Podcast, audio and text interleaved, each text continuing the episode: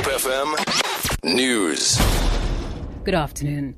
The National Prosecuting Authority has welcomed the Constitutional Court's dismissal of former Fidentia Chief J. Arthur Brown's application for leave to appeal his 15 year jail sentence. Brown was sentenced to 15 years imprisonment on two counts of fraud by the Supreme Court of Appeal in December last year. The sentences would run concurrently. NPA spokesperson Velakaya Mgobozi says they hope the sentence serves as a warning to other fraudsters. We've been subjected to a lot of criticism it will now mean that it is the end of all the avenues and Mr. Brown must now start serving his minimum sentence. The message is clear and unambiguous. We're hoping that uh, the like-minded people will see that crime doesn't pay. A group of former mine workers in Cape Town, under the banner of Ex Mine Workers Association of South Africa, say they are not happy about the process of tracing what they claim is billions of rands owed to them. A group of former mine workers and their families have gathered at the Presbyterian Church at Kuyasa in Khayelitsha to voice their concerns. Spokesperson Edwin Shibani says billions of rands in unclaimed UIF Provident Fund health and labor compensation is being held by the Financial Services Board dating back to the 1970s.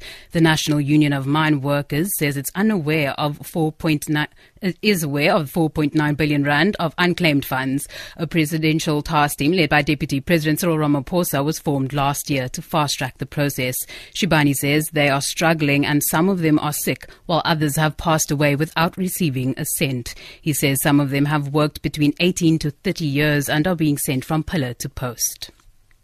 The Congress of the People has called on President Jacob Zuma to step down after what happened in Parliament during the State of the Nation address on Thursday. COPE blames the ANC for what it termed an embarrassment to the whole country. COPE spokesperson Dennis Bloem. They must take full responsibility for the, this international embarrassment. I don't think the ruling party realized the irreparable damage they have caused to the image of this country. It's a very sad day for our country to hear the ANC celebrating violent action inside the chambers of parliament.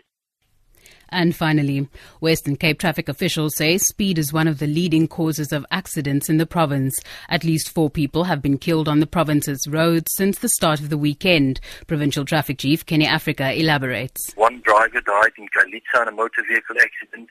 Another driver died in Franschhoek in a motor vehicle accident, and on the N7 near Philadelphia, head-on collision between a truck and a light motor vehicle, and the driver of the light motor vehicle also lost his life.